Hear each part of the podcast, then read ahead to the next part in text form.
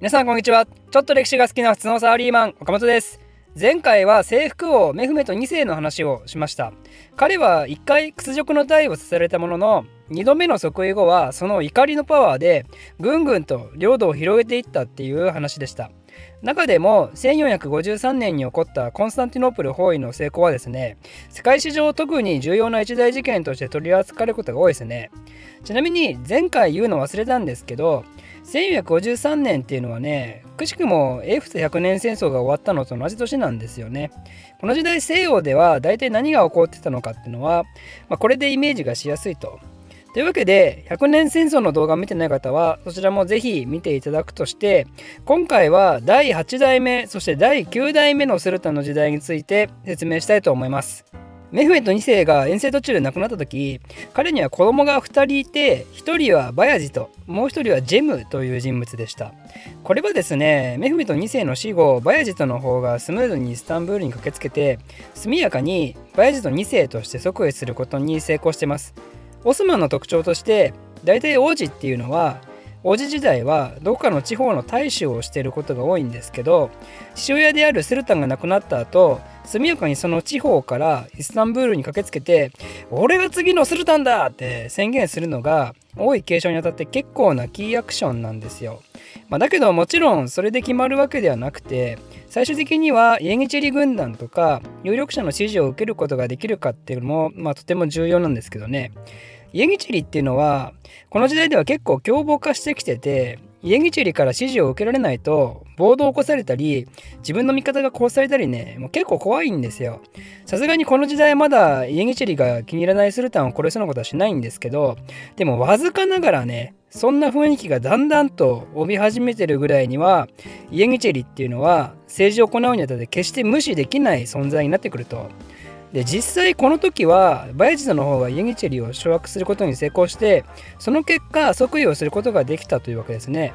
でそれを受けてジェムはどうしたかというとこのままでは殺されてしまいますからねあの兄弟殺しの慣習によって。なんでもちろん抵抗を図ろうとするんですけどでもイェニチェリ集団はすでにバヤジト2世の味方なんで普通に戦えば負けると。ってことなんで妥協案としてバヤジド2世はバルカンジェムがアナトリアを分割統治するっていう帝国の共同統治を提案します。まるで帝政ローマ末期みたいにねあの西西オスマン帝国と東オスマン帝国にしましょうと。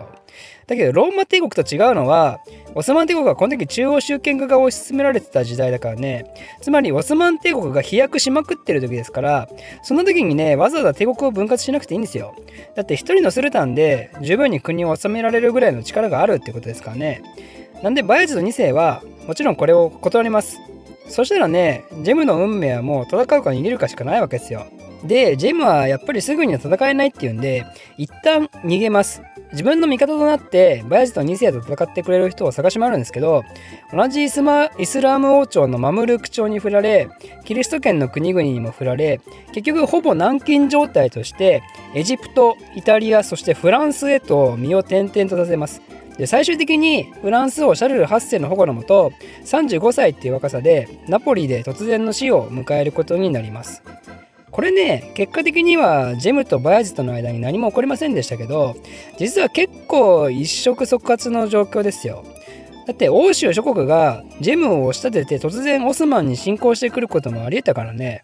そんでもしそれが成功したらジェムは西側に足向けて寝れなくなるし最悪そのままオスマンはあの旧ビザンツ領取られるかもしれないしねだけど実際は西洋諸国は今の勢いあるオスマン相手にそんなことをする勇気なくて唯一ローマ教皇はエジプトのマムルク朝に一緒にやらないって話をしたらしいんですけどマムルク朝はそれを断ったんでここで話も流れると。でバヤジド2世からしてもジェムの存在は不穏分子ではあるんだけどでも正式に軍を派遣して保護してる国を攻撃でもしたらねそれこそ最悪キリスト圏との大戦争を覚悟する必要があるんでそのことはできないと。ってことでねこのジェムの存在っていうのは西洋もオスマンもある意味爆弾みたいな扱いになっててね戦争の抑止力として働いてたわけですね。ジムによって引き起こされた冷戦ですね、これは。まあちょっと多少細かい話に入ってしまいましたけど、ジムの話はここまでとして、ジムの死後、バヤジド2世はですね、その後も対外戦争は極力抑える政策を続けます。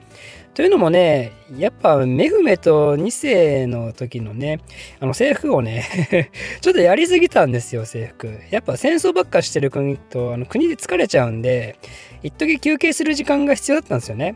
なんでジェムの抑止力っていうのは意外といいタイミングで現れたんですよ、オスマンにとっても。じゃあバイアスの2世は戦争しないで何してんのっていうと暇なのかっていうと、まあ、やっぱそうではなくてバイアスの2世は中央集権体制をより強化したり本格的なオスマン朝の歴史書を多数編纂したり文芸にも力を入れて文化政策を推進したり非常に平和で安定的な政治をしてたんですよね。それも30年ほど。もう十分名君のレベルですよ。同じバヤジドでも1世とは全然せっかく違うけどね。バヤジド2世も地味ながら立派な君主であったと。でそんなバヤジド2世の最後の話になりますけど彼の晩年の時にですね東の方にサファビー朝っていう強力なシーア派イスラム王朝が現れます。シーア派っていうのはあの4代目正統カリフであるアリーとその子孫をリーダーとして称える一派でつまりスンナ派であるオスマン帝国の敵であると同じイスラム教だけどね。でよりによってこの平和的なオスマン朝の君主の時代にねサワイ朝はねもうめっちゃオラオラだったんですよ。すんなはぶっ殺すみたいな感じでね。でそんな超凶暴集団サファビー朝のトップは誰かというとシャー・イスマーイールっていうこれまた超カリスマ君主なわけですよ。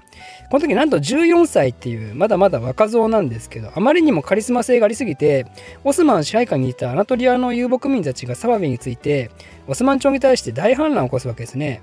もう平和の時を過ごしてたバヤジド2世はね、こんな状況にはね、てんやわんやで、あたふたであわあわなんですよね。で、その情けない姿を見せていたバヤジド2世に対して、終始イライラしている人物がいました。その名もセリム、バヤジド2世の息子、つまり王子ですね。彼はバヤジド2世の息子とは思えないぐらい超武闘派で、サワビー朝との構想にやる気満々なわけですよ。実際ねバイツの2世に無断でサワビ町と交戦開始してでちゃっかり戦果も上げて俺すげえだろって自慢しにバイツの2世のところへ向かうんですけどバイツの2世はねもうあわあわしてましたから何勝手に動いてんだバカだれって言ってセリムに始末書書かせるんですよ。これはねもうセリムからしたらもうクソデカため息もんでもうバイツの2世に対して愛想が尽きてしまうんですよね。これでセリムは本格的にバイズド2世に対して反旗を翻すようになってで軍人であるイエギチェリたちも基本的に武断派のセリムは超かっこよくその目に映ってたんでイエギチェリの指示を受けながら他の王子たちの競争にも勝ちつつ最終的にセリムはイスタンブールに入場してバイズド2世を強制退位させてそんでセリム1世として9代目スルタンに即位することに成功するということですね。バヤジド2世はですねそのままセリム1世の手によっておそらく毒殺されてしまってそんで残りの王子たちとその息子たちもセリム2世はみんな処刑してこれで晴れて王位継承のリスクを完全排除したと。こんな感じにですねもうすでにいろいろ片鱗が見えてますけど結構アグレッシブな性格なんですよねセルム1世は。この人の2つ名は何だったかというと冷酷王です。冷たくてひどい王です。まあイメージできますよね。だけどこの人はですね決して単純な暴君っていうわけではなくてやっぱ武断派ですから戦争大好きマンなんですよね。オスマンに喧嘩売ってきたサバビー朝と大きな戦闘を繰り返すんですよ。その中の有名なもんでチャルディランの戦いっていうのがあるんですけどこれはサファビー朝との文字通りの激突ですね。イランが生んだ大カリスマのイスマイルと冷国王セレム1世による中近東の覇権を争う一大合戦ですね。これはですねイエゲチリの大活躍もあってオスマン軍が勝ちます。まあ、例のごとく戦闘の詳細はあの省略しますけどねこの敗北によって怒りに震えたイスマイルはですねオスマン朝を壊滅させるべく西洋諸国と同盟結んでオスマン包囲網を構築しようとするんですけど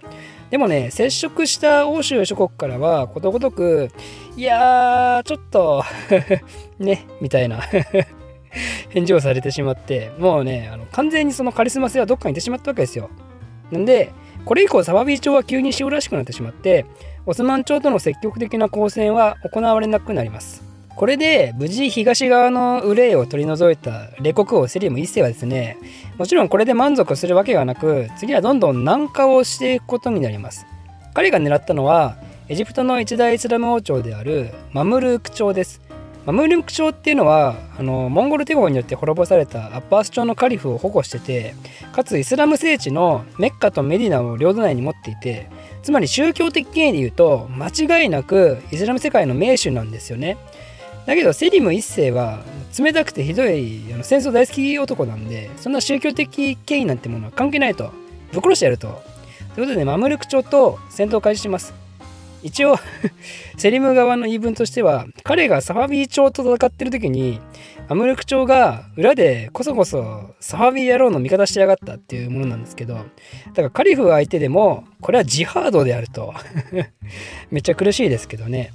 でセリム一世はその勢いそのままマムルク朝を滅ぼしてエジプト方面の支配も固めることに成功します。そんでもってマムルク朝に保護されていたカリフはどうなったかっていうと一応イスタンブールに連れ帰るんですけど最終的にはカリフの位も禅譲させたっていう説があります。これによってスルタンがカリフを兼任するっていうスルタンカリフ制っていうのが始まったってことなんですけど、まあ、これは正式にそういう話が当時あったのかどうかちょっと定かではありません。スルタンとカリフが同一人物っていうのは西洋で言えば皇帝と教皇が同じ人物になってるもんでもしそうであれば宗教的権威と世俗的権威が一つになるっていう、まあ、ある意味中華世界の皇帝並みの影響力をイスラム世界で持ち始めたってことですね。ということで冷国王と呼ばれながらも蓋を開ければオスマン帝国の権威を飛躍的に向上させて帝国の領土も大きく拡大させることにも成功してそんなセリム一世は東大のねアレクサンドロスってまで呼ばれたらしいです。なんかちょっと前もそんな感じの人はいたけどね実際このセリム一世はオスマン帝国の全時代を通して国民から非常に人気が高いんですよね。だけどそんなアレクサンドロスことセリム一世もですね病気には勝てず最後は黒死病ペストによってたったの8年っていう短い姿勢で人生の幕を閉じるわけですね。なんかすごいですよねオスマンのスルタンたちって。もう9代目まで来てますけどここまでねマジで一人もアン君っていないからねアン君どころか地味で何も語ることがない普通のスルタンみたいな世代ないからね。みんな優秀。9代続いて。どうなってんだこの子に。でそんな中満を持して10代目として登場してくるのが総霊帝ってあだ名されるスレイマン一世という人物ですね。まさにオスマン朝の代名詞オスマン朝の黄金時代を築く人物です。ということで、そのスレイマン一世についてはまた次回説明することして、ちょっとですね、全然話変わるんですけど、この場を借りて少しお礼を言いたいことがあって、ちょっと前からね、あの、チャンネルのクオリティ維持のために、金銭的にサポートしていただける方をチャンネルメンバーという形で募集してますって話はしてましたけど、実はそれと別にですね、メンバーになりたくてもなれないっていう方がいらっしゃったんで、メンバーシップの代わりに Twitter でひっそりとあの Amazon の欲しいものリストを告知したんですけどね、そしたらね、いろいろ実際に届くんですよ。欲しかったあの本とか本棚とかね、もうね、本当に感謝しかないです。これは。この場合は、チャンネルのメンバー特典はあの YouTube の制度上上げられないんですけど、まあ、代わりといってはなんですけど、この場を借りてお礼をお伝えしたいと思います。本当にありがとうございます。もちろんですね、チャンネルメンバーはまだまだどしどし募集してますんで、岡本にもっと知識を植え付けさせたい方や、メンバー特典に興味ある方は、ぜひご協力よろしくお願いします。月額190円から。月額190円からですよ。岡本個人ツイッターアカウント開設。興味ある人は岡本歴史で検索してください。私の非生産的なつぶやきに興味ある方はぜひフォローお願いします。